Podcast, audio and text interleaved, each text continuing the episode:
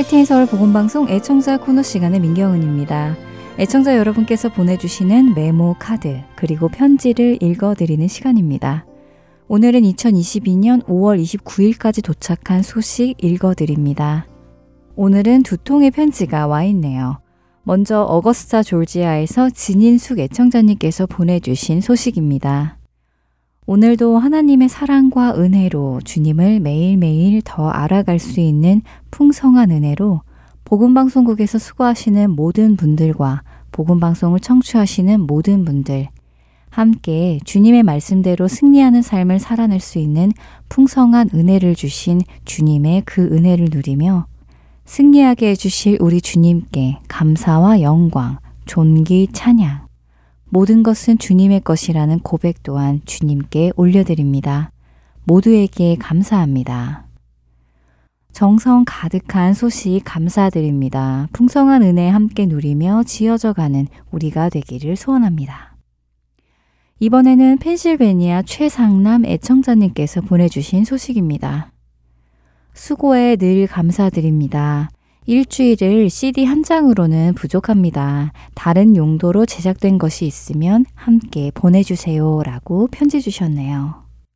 네, 방송을 열심히 듣고 계시나 봅니다. 일주일에 CD 한 장이 부족하시다니까요. 방송 모음 CD 여러 장을 보내드립니다.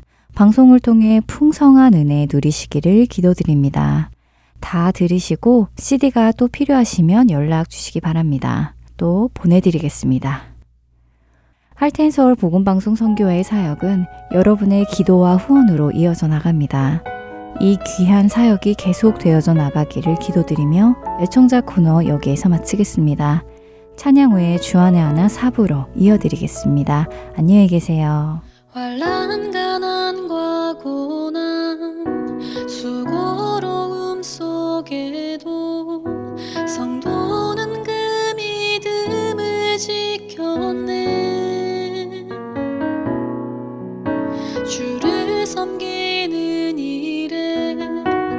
자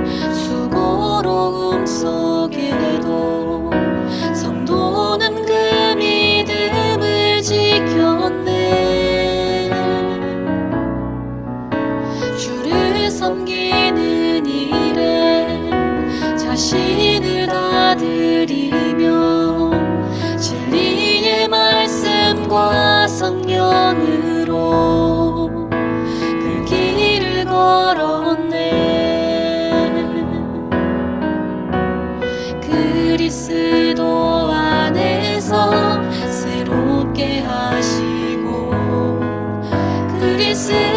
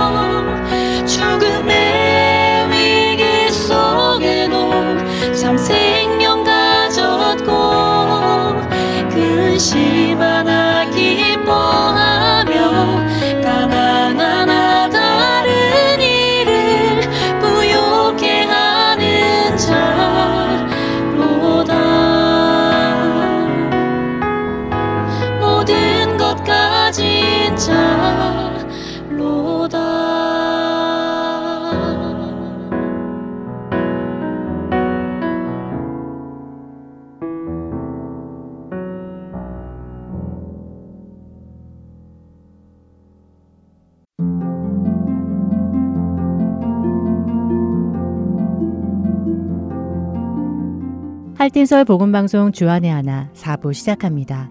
주안의 하나 4부는 함께 성경을 읽고 묵상하는 Let's Read the Bible과 청소년들을 위한 묵상 프로그램 Unlock, 성경의 이야기를 드라마로 만나는 바이블 드라마, 그리고 자녀에게 어떻게 성경적인 삶을 가르쳐 주는지 지혜를 얻을 수 있는 Daily Devotional이 준비되어 있습니다. 이 4부 방송은 영어로 제작된 5부 Children's Program의 한국어 버전 방송입니다. 한국어 버전인 4부 방송 후에 영어로 제작된 5부 Children's Program이 이어집니다. 부모님과 자녀들이 함께 성경을 공부해 나가고 대화해 나가도록 제작되었습니다. 자녀들과 함께 많은 유익을 얻으시기 바랍니다. 먼저 Let's Read the Bible로 이어집니다.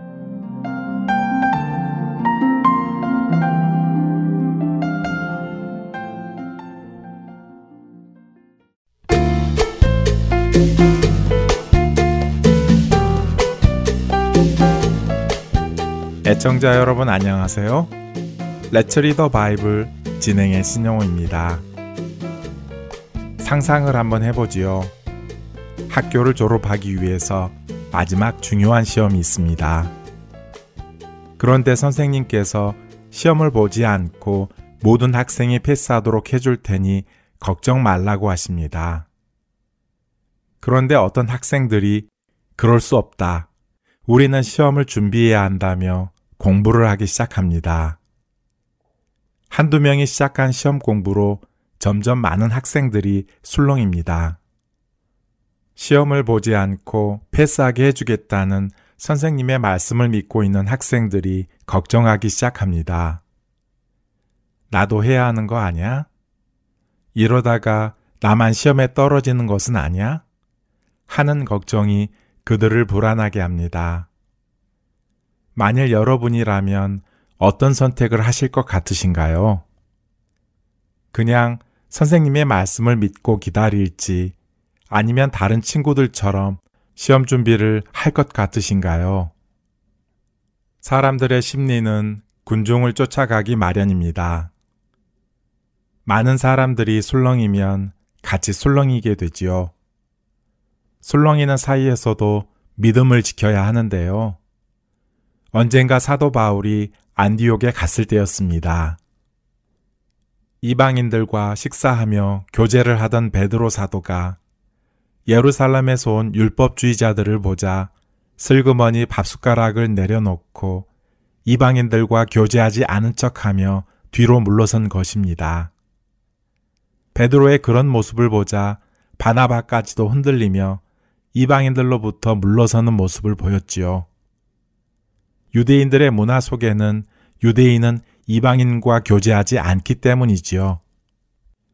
하지만 예수 그리스도께서 오셔서 유대인과 이방인의 경계를 무너뜨리시고 둘을 하나로 만드셨다고 에베소서 2장 15절은 말씀하시지요. 베드로는 물론 이방인을 위해 사역하던 바나바는 이 사실을 더욱 잘 알고 있었을 것입니다. 이들은 하나님의 구원이 유대인뿐 아니라 이방인들에게도 동일하게 이르는 것을 보고 경험했기 때문입니다. 그럼에도 불구하고 베드로가 예루살렘에서 온 율법주의자들이 두려워 뒤로 물러섰고 그 모습을 본 바나바도 물러선 것에 대해 사도 바울은 화가 났습니다. 그래서 그들을 책망했다고 갈라디아서 2장 11절에 말씀하시지요. 사도 바울은 말씀합니다. 사람이 의롭게 되는 것은 율법의 행위로 말미암음이 아니요 오직 예수 그리스도를 믿음으로 말미암는 줄 알므로 우리도 그리스도 예수를 믿나니 이는 우리가 율법의 행위로서가 아니고 그리스도를 믿음으로써 의롭다 함을 얻으려 함이라. 율법의 행위로서는 의롭다 함을 얻을 육체가 없느니라. 갈라디아서 2장 16절입니다. 여러분 안에는 구원의 확신이 있으신가요? 정말 예수님의 은혜로 구원받음을 확신하십니까? 주위에서 누군가 흔들린다 하더라도 흔들리지 않을 확실한 믿음을 가지고 계시는지요? 사람에 따라 흔들리거나 문화에 따라 흔들리는 믿음이 아니라 하나님의 아들을 믿는 믿음 안에서 사는 우리가 되기를 소원합니다. 레츠 리더 바이블 갈라디아서 2장 11절부터 21절까지의 말씀을 읽고 마치겠습니다. 게바가 안디옥에 이르렀을 때에 책망받을 일이 있기로 내가 그를 대면하여 책망하였노라. 야고보에게서 온 어떤 이들이 이르기 전에 게바가 이방인과 함께 먹다가 그들이 오매 그가 할례자들을 두려워하여 떠나 물러가매 남은 유대인들도 그와 같이 외식함으로 바나바도 그들의 외식에 유혹되었느니라. 그러므로 나는 그들이 복음의 진리를 따라 바르게 행하지 아니함을 보고 모든 자 앞에서 게바에게 이르되 내가 유대인으로서 이방인을 따르고 유대인답게 살지 아니하면서 어찌하여 억지로 이방인을 유대인답게 살게 하려느냐 하였노라. 우리는 본래 유대인이요 이방 죄인이 아니로되 사람이 의롭게 되는 것은 율법의 행위로 말미암음이 아니요 오직 예수 그리스도를 믿음으로 말미암는 줄 알므로 우리도 그리스도 예수를 믿나니 이는 우리가 율법의 행위로서가 아니고 그리스도를 믿음으로써 의롭다 함을 얻으려 함이라. 율법의 행위로서는 의롭다 함을 얻을 육체가 없느니라. 만일 우리가 그리스도 안에서 의롭게 되려 하다가 죄인으로 드러나면 그리스도께서 죄를 짓게 하는 자냐? 결코 그럴 수 없느니라. 만일 내가 헐었던 것을 다시 세우면 내가 나를 범법한 자로 만드는 것이라. 내가 율법으로 말미암아 율법에 대하여 죽었나니 이는 하나님에 대하여 살려 함이라. 내가 그리스도와 함께 십자가에 못 박혔나니 그런즉 이제는 내가 사는 것이 아니요 오직 내 안에 그리스도께서 사시는 것이라. 이제 내가 육체 가운데 사는 것은 나를 사랑하사 나를 위하여 자기 자신을 버리신 하나님의 아들을 믿는 믿음 안에서 사는 것이라. 내가 하나님의 은혜를 패하지 아니하노니 만일 의롭게 되는 것이 율법으로 말미암으면 그리스도께서 헛되이 죽으셨느니라. 레처리더 바이블 갈라디아서 2장 11절부터 21절까지의 말씀을 읽었습니다. 안녕히 계세요.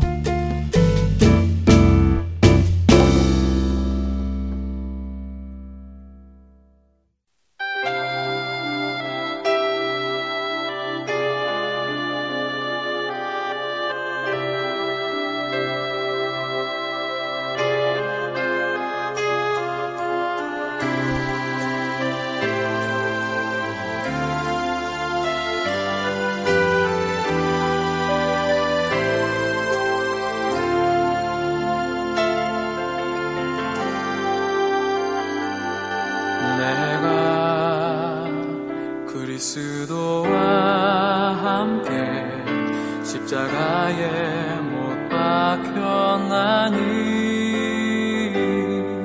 그런즉 이제 내가 산 것 아니요. 오직 내 안에 예수께서 사신 것이라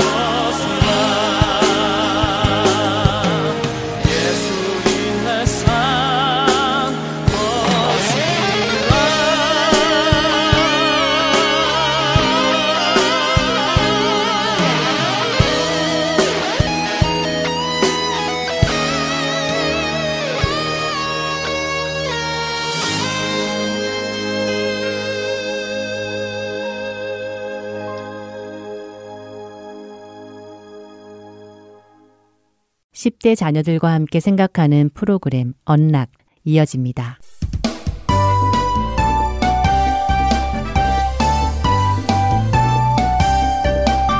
애청자 여러분 안녕하세요. 언락 진행의 이세진입니다.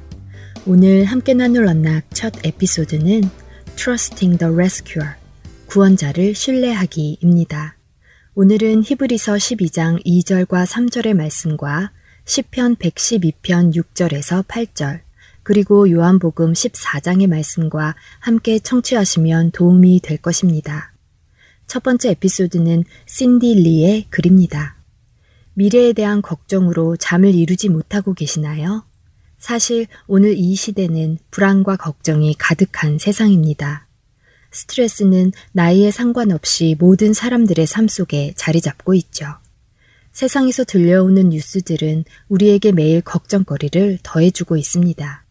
우리가 속한 공동체는 물론 가정에도 여러 걱정거리가 있고요. 학교나 미래에 대한 걱정이 우리를 불안하게 하고 가정 안에서는 질병이나 여러 가지 중독 현상, 또 망가진 관계의 문제들도 걱정거리를 불러일으킵니다. 우리 안에 소용돌이치는 이런 여러 가지 걱정스러운 일들은 우리로 쉽게 포기하게 합니다. 불안이 엄습할 때 올바른 생각을 하는 것은 어렵습니다.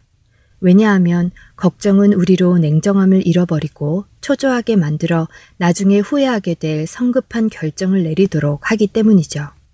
시편 112편은 하나님을 신뢰하는 사람은 나쁜 소식을 두려워할 필요가 없다고 하십니다. 오히려 하나님을 신뢰하는 사람은 자신의 피조물을 사랑하시는 하나님의 사랑에 의지하며 모든 상황에서 안심할 수 있다고 하시죠. 예수님을 따라다니던 제자들도 우리와 마찬가지로 걱정과 염려로 힘들어 했습니다. 그들은 예수님을 직접 보며 예수님과 많은 시간을 함께 보냈음에도 불구하고 어려움이 닥쳤을 때 두려워하고 불안해하였죠. 그런 그들의 심정을 잘 아셨기에 예수님은 요한복음 14장 6절에서 위로와 소망의 메시지를 주십니다. 그리고 그 메시지는 오늘 우리들에게도 똑같이 위로와 소망을 주는 말씀이죠. 고통과 혼돈으로 가득 찬 이 세상에서 예수님은 우리가 하나님을 바라보기 기대하시며 말씀하십니다. 내가 길이요, 진리요, 생명이라고 말입니다. 죄악되고 망가진 이 세상에서 우리를 구원하실 수 있는 유일한 분은 예수님이십니다. 예수님을 신뢰하는 우리는 예수님께서 다시 오셔서 이 모든 것을 회복시키시고 우리와 영원한 삶 속으로 들어가시기를 기대합니다. 그때까지 하나님은 우리 안에 성령님을 보내주셨고 우리의 모든 걱정을 하나님께 맡길 수 있도록 해주셨습니다. 예수님을 의지하며 그분의 인도하심을 따르며 우리의 모든 문제를 헤쳐나갈 수 있습니다. 우리의 모든 필요를 아시는 하나님을 신뢰하며 문제에 집중하지 말고 예수님께 집중하며 살아가기 바랍니다. 우리가 살아가는 동안 걱정스러운 일이 없을 수는 없습니다. 그러나 그 걱정스러운 일 속에서 예수님의 도움을 받을 수 있음을 기억하시기 바랍니다.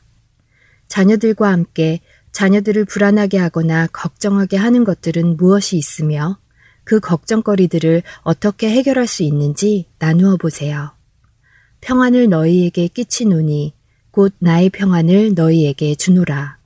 내가 너희에게 주는 것은 세상이 주는 것과 같지 아니하니라. 너희는 마음에 근심하지도 말고 두려워하지도 말라. 요한복음 14장 27절의 말씀입니다. 언락 첫 번째 에피소드 마칩니다. 찬양 후에 두 번째 에피소드로 이어집니다.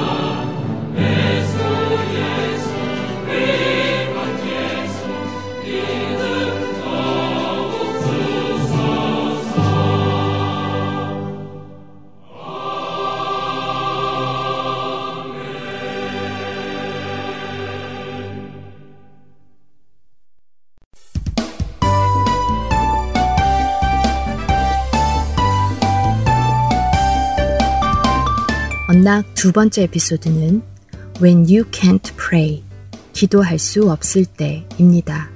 오늘은 요한일서 5장 13절부터 15절, 로마서 8장 22절부터 30절의 말씀을 함께 청취하시면 도움이 될 것입니다. 두 번째 에피소드 역시 신디 리가 쓴 글입니다. 기도조차 할 수 없는 상황을 만나보셨나요? 왜 그런 상황이 찾아와야만 할까요? 사실 죄로 망가진 세상에 이런저런 문제들과 고통과 위기의 순간이 있는 것은 당연한 일입니다. 걱정, 불안, 슬픔 등은 우리 영혼을 힘들게 하고 때로는 기도조차 불가능한 것처럼 느껴지게 하기도 하죠. 예를 들어 우리 몸이 아플 때 우리의 마음은 기도하고 싶어 합니다. 그러나 고통은 우리의 마음을 분산시키죠. 심지어 고통을 위해 먹은 약이 우리의 정신을 어지럽게 하기도 합니다. 그럴 때 좋은 방법이 있습니다. 우리가 어떤 상황에 있던지 우리는 다른 누군가에게 나를 위해 기도해 달라고 부탁할 수 있다는 것입니다. 또한 하나님께 진솔하게 지금 기도할 수 없다고 말씀드릴 수도 있죠. 하나님은 우리의 모든 생각을 알고 계신다는 것을 기억하시기 바랍니다. 때때로 삶에서 겪는 어려운 문제와 슬픔이 우리의 심장을 찢은 듯이 아프게도 합니다. 우리의 감정을 거칠고 분노에 차있게 하기도 하죠. 그러나 이러한 감정까지도 성령님께 드려보세요. 우리의 구세주 예수님은 우리의 연약함을 동정하지 못하실 분이 아니라고 말씀하십니다. 나의 감정까지도 하나님께 말씀드릴 수 있다는 사실을 기억하세요. 마땅히 무슨 말을 드려야 할지 모르겠다면 그냥 고요한 가운데 앉아 있거나 엎드려 있어도 됩니다. 무슨 말을 하려고 하지 말고 그냥 그분의 임재 안에서 하나님이 무슨 말씀을 하시는지 귀 기울여 보세요. 나의 모든 필요를 아시는 하나님을 신뢰하며 그분 안에서 안정을 찾으시기 바랍니다. 내가 마땅히 무엇을 기도해야 할지 모를 때도 우리 안에 살아계시는 성령 하나님께서 나를 위해 대신 기도해 주신다는 사실을 기억하시기 바랍니다. 이러한 방법은 우리가 흔히 생각하는 기도의 모습은 아닐지 모르지만 중요한 것은 내가 하나님 안에 있다는 것입니다. 그분 안에서 시간을 보내시기 바랍니다. 그러면 그분이 우리에게 평안을 주시고 우리의 필요를 채워나가실 것입니다.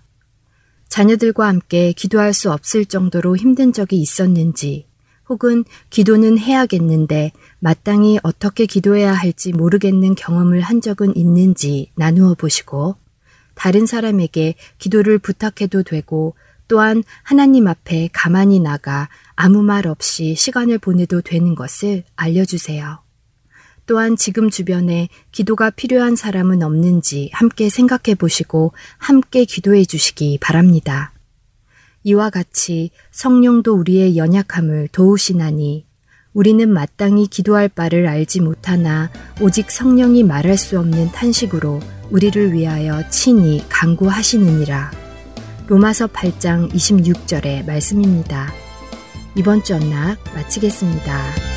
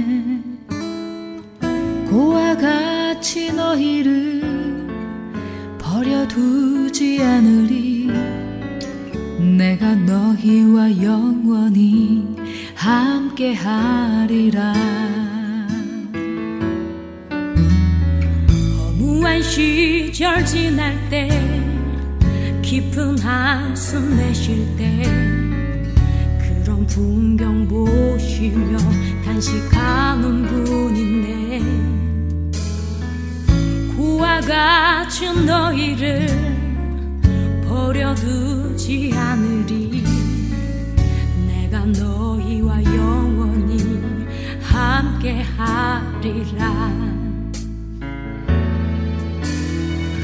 성령이 오셨네. 성령이 오셨네.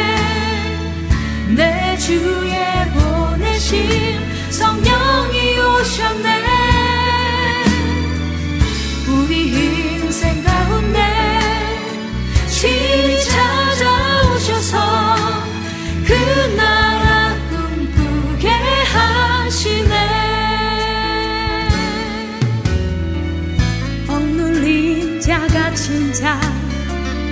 자유함이 없는 자 피난처가 되시는 성령님 계시네.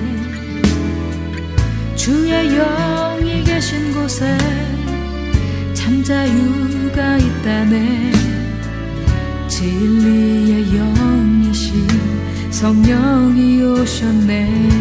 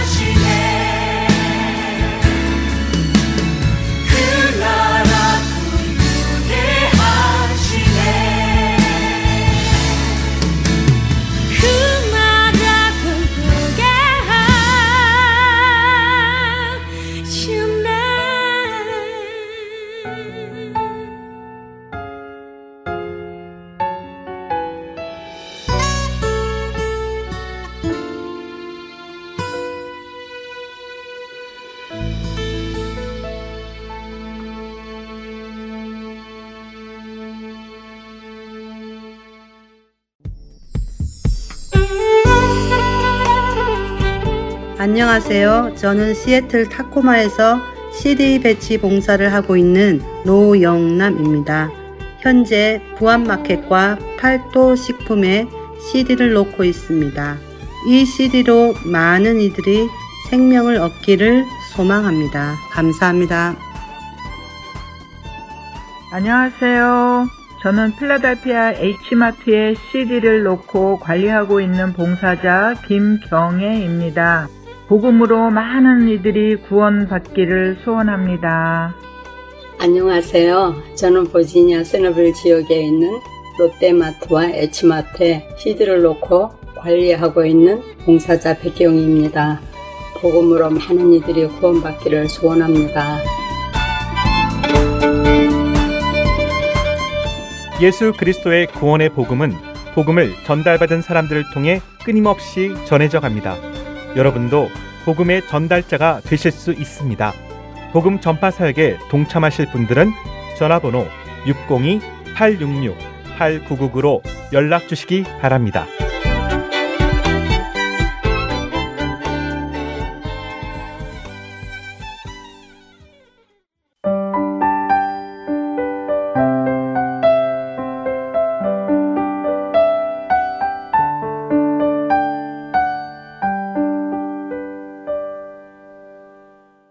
바이블 드라마로 이어집니다.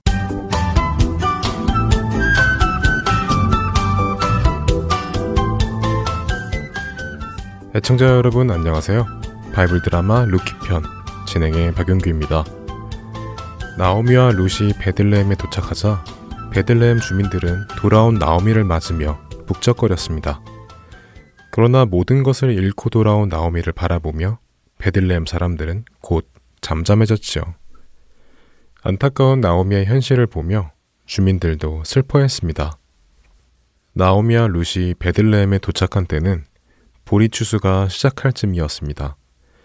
겨울에 심었던 보리는 6월절 다음 날인 초실절부터 추수를 시작합니다. 이들이 베들레헴에 온 때는 6월절쯤이었던 것입니다. 당시 유대인들의 법에는 고엘 제도라는 것이 있었습니다. 고엘 제도는 이스라엘 백성들이 하나님께로부터 물려받은 땅을 보존하고 그들의 혈통을 지켜나가도록 하는 제도이죠. 이스라엘 백성들이 애굽에서 나와 가나안 땅에 들어왔을 때 여호수아는 땅을 열두 지파에게 골고루 나누어 주었습니다. 이스라엘 지파들은 각자 자신들에게 주어진 땅에서 농사를 지으며 잘 살아가야 했죠. 그러나 때때로 집안의 남성들이 먼저 죽게 되고 아들이 없거나 아들이 아직 어려 농사를 지을 수 없게 되는 경우가 생기기도 했습니다. 그럴 때에 여성들이 그 땅을 팔아 돈을 만들어 살아가기도 했습니다. 하지만 이렇게 가난하여 땅을 팔고 사고하는 것은 하나님의 뜻이 아니었습니다. 하나님께서는 땅은 내 것이니 너희가 팔지 말라고 레위기 25장 23절에서 말씀하셨죠. 그렇기에 가난해서 땅을 팔게 된 사람의 땅을 고엘이 다시 사서 그 사람에게 돌려주도록 하셨죠. 이것을 고엘 제도라고 합니다. 고엘이 해야 할 일은 이것뿐이 아니었습니다. 이스라엘 백성 중에 누군가가 가난해서 남의 집 종으로 팔려갔다면 그 사람을 값을 치러주고 다시 자유롭게 해줘야 했고 누군가 억울하게 얻어맞거나 죽임을 당하면 그 복수를 해줘야 했지요. 또한 후손이 없는 사람의 집안에 후손을 이어주는 일도 했습니다. 이러한 일을 하는 사람을 고엘이라고 불렀습니다. 고엘은 아무나 할 수 있는 것은 아니었습니다. 먼저는 피를 나눈 친족이어야 했습니다. 둘째는 땅을 사서 돌려주거나 노예에서 자유하게 하거나 복수를 해주거나 후손을 이어줄 능력이 있어야 했지요. 그리고 마지막으로 고엘의 의무를 자진해서 맡아야 했습니다. 나오미의 남편이었던 엘리멜렉의 친족 중에 엘리멜렉 소유의 땅을 다시 사서 나오미에게 돌려주고 나오미 집안의 후손을 이어줄 고엘의 조건을 가진 사람들이 몇 명 있었습니다. 그 중에는 보아스라는 사람도 있었죠. 보아스의 어머니는 여리고의 기생이었던 라합입니다. 여호수아가 가나안 전쟁을 시작할 때 그 첫 전투지인 여리고성에 두 명의 정탐자를 보냈습니다. 여리고의 기생 라합은 이 두 명의 정탐자를 숨겨주고는 그들에게 약속을 받았지요. 하나님의 백성인 이스라엘이 여리고를 점령하러 올 때에 라합과 그녀의 가족을 살려주겠다는 약속이었습니다. 그리고 약속대로 여우수아가 이스라엘 백성들과 여리고성을 공격했을 때 라합의 가족은 구원을 받았습니다. 그 후 라합은 정탐자로 왔던 두 명 중 한 명인 살몬과 결혼을 하였고 그 결혼을 통하여 보아스를 낳았습니다. 그래서 보아스는 순수 유대인이 아니라 유대인과 가나안 사람의 혼혈인이었습니다.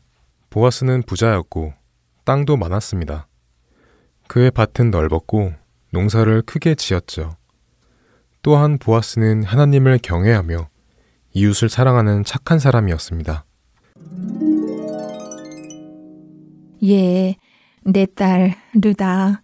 이렇게 베들레헴에 와서 방 한 칸이라도 얻어서 살 수 있도록 이곳의 백성들이 우리에게 은혜를 베풀어 주었구나. 그러게요, 어머니. 여기 분들은 정말 마음이 착하신 것 같아요. 그런데 일단 살 곳은 준비가 되었는데, 어, 당장 어떻게 먹고 살죠? 마침 우리가 보리 추수를 시작하는 때에 왔으니 이 또한 하나님의 은혜다. 왜냐하면 우리 이스라엘에는 우리처럼 농사도 짓지 못하는 가난한 사람들은 남의 밭에 가서 땅에 떨어진 곡식을 모아 올 수 있도록 하나님께서 법을 만들어 주셨거든. 남의 밭에 가서 곡식을 주워올 수 있다고요? 와, 그거 정말 고마운 일인데요? 여호와 하나님은 정말 좋은 분이시군요. 어, 우리 모압에서는 상상할 수도 없어요. 남의 밭에 가서 곡식을 주우면 당장 도둑놈이라고 붙잡혀서 혼이 나는데 말이에요. 그러면요, 어머니. 제가 한번 나가서 추수하는 밭이 있으면 곡식을 좀 주워 올게요. 조금만 기다려 보세요. 여호와 하나님께서 좋은 밭으로 인도해 주시겠지요. 그래, 내 딸아. 내가 힘들겠지만 하나님을 의지하고 한번 다녀와 보거라. 룻은 이스라엘에는 가나안 사람도 살 수 있는 이런 좋은 법이 있다는 것을 알고는 기분이 좋아 집을 나섭니다.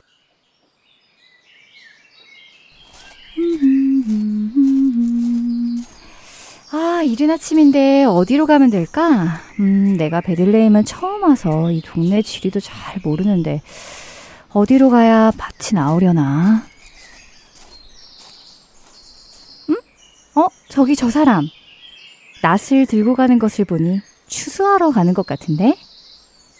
아, 저 사람을 따라가다 보면 밭이 나오겠구나. 어, 하나님 고맙습니다. 이렇게 밭을 찾을 수 있는 지혜를 주셔서요. 이렇게 하여 룻은 낫을 들고 밭으로 추수를 가는 한 사람을 따라가기 시작했습니다. 룻은 어느 밭에 가게 될까요? 바이블 드라마 루편 다음 시간에 뵙겠습니다. 안녕히 계세요.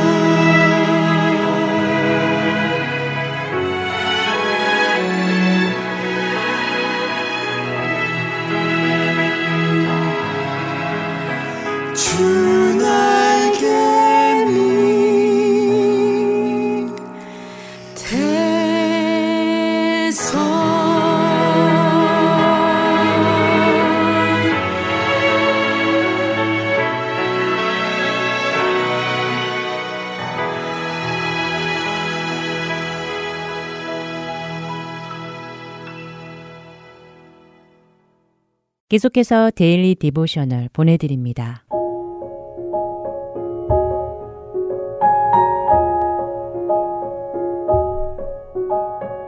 애청자 여러분 안녕하세요. Daily Devotional 진행의 최소영입니다. 우리 자녀들은 환란 중에 예수님께서 우리의 위로자 되심을 믿고 있나요? 예수님께서 우리를 위로하시는 것처럼 다른 사람들이 힘들 때 우리도 예수님의 사랑으로 위로해 줄 수 있음을 알고 있는지요? 오늘은 이것에 대해 나누어 보고 함께 말씀을 묵상하는 시간 되시길 바랍니다. 오늘 Daily Devotional의 제목은 It Happened to Me. 나도 그런 적 있어. 입니다. 에마는 며칠 만에 학교에 온 하퍼를 보며 하퍼의 어머니가 좀 나아지셨나 보다라고 생각했습니다. 하지만 몇 분이 지나지 않아 하퍼의 어머니의 상태가 여전히 안 좋다는 것을 알게 되었지요. 하퍼의 어머니는 일주일 전 교통사고를 당하셨는데 상태가 많이 안 좋아서 병원에 입원 중이셨지요. 같은 반 아이들 중에는 하퍼를 궁금한 표정으로 바라보거나 어떤 말을 해야 할지 몰라 그냥 피하는 경우가 대부분이었습니다. 몇몇 친구들이 하퍼에게 다가가 위로하려 했지만 뭔가 어색한 느낌이 들었지요. 에마는 지금 하퍼가 어떤 마음일지 알 것 같았습니다. 에마의 아빠도 작년에 심한 교통사고를 당하셨기 때문이지요. 하퍼를 위로해주고 싶었던 에마는 하퍼에게 다가가 괜찮느냐고 묻습니다. 하퍼는 어깨를 으쓱해 보이며 아빠가 학교에 가면 엄마의 사고에 대한 힘든 생각을 조금 잊어버릴 수 있을 것이라고 하셨지만 별로 그런 것 같지 않다고 말하였지요. 하퍼의 말에 에마는 지금 하퍼의 마음이 어떤지 잘 안다고 하며 자신도 작년에 아빠의 교통사고로 인해 힘든 시간을 보냈었다고 말합니다. 그러자 하퍼는 그런 일이 있었느냐고 하며 자신의 심정을 이해해줘서 고맙다고 하였지요. 에마는 작년 아빠의 교통사고로 무섭고 힘들었지만 많은 사람들이 아빠를 위해 기도해 준 것이 도움이 되었다고 하며 자신도 하퍼의 엄마를 위해 기도해 주고 싶다고 말합니다. 에마의 말에 하퍼는 자신의 가족을 위해 누군가 기도해 준 적은 없었던 것 같다고 말하였지요. 에마는 하퍼의 가족 모두를 위해 기도하겠다고 하며 지금 함께 기도해도 괜찮느냐고 묻습니다. 하퍼는 기도를 어떻게 하는 건지 잘 모른다고 대답하였지요. 그러자 에마는 그럼 지금은 자신이 기도하고 하퍼는 같이 동참하면 된다고 하며 힘든 시기에 예수님께서 어떻게 우리 가족을 도와주셨는지 알려주겠다고 말합니다. 하퍼는 고개를 끄덕이며 에마가 두 손을 모으고 고개를 숙이며 기도하는 모습을 따라 했지요. 학교를 마치고 집에 돌아온 에마는 엄마에게 오늘 하퍼와 있었던 일에 대해 말씀드렸습니다. 에마는 하나님께서 아빠의 사고 가운데 함께 하셨던 경험을 사용하셔서 자신이 하퍼의 마음을 이해하고 하퍼에게 예수님의 사랑을 전하도록 도와주시는 것 같다고 말하였지요. 엄마는 맞다고 하시며 예수님은 우리의 환란 가운데 우리를 위로하시며 우리로 하여금 환란 중에 있는 다른 사람들을 위로하게 하신다고 말씀하십니다. 우리가 다른 사람들을 위로하는 방법 중 하나는 우리의 환란 중에 예수님께서 우리를 어떻게 도우셨는지 증거하는 것이라고 엄마는 말씀하셨지요. 엄마는 에마에게 하퍼와 가족들을 위해 지금 함께 기도하자고 하시며 오늘 이야기는 마칩니다. 어떤 환란이나 어려움을 겪은 경험이 있는지 자녀들과 이야기해 보시기 바랍니다. 어려움 가운데 예수님은 우리를 보살피시고 위로해 주십니다. 말씀과 기도를 통해 위로해 주시고 또 다른 사람들을 통해 위로해 주기도 하십니다. 예수님의 위로를 경험한 우리는 예수님의 위로로 다른 사람들을 위로할 수 있지요. 자녀들이 어려움 가운데 있는 사람들을 위로하고 그들에게 예수님의 사랑을 전하도록 권면해 주시기 바랍니다. 오늘 함께 묵상할 말씀은 고린도 후서 1장 4절. 우리의 모든 환란 중에서 우리를 위로하사 우리로 하여금 하나님께 받는 위로로서 모든 환란 중에 있는 자들을 능히 위로하게 하시는 이시로다 입니다. 다른 사람들을 긍휼히 여기며 하나님의 마음으로 위로하는 우리 자녀들 되길 소망하며 오늘 Daily Devotional 마칩니다. 안녕히 계세요.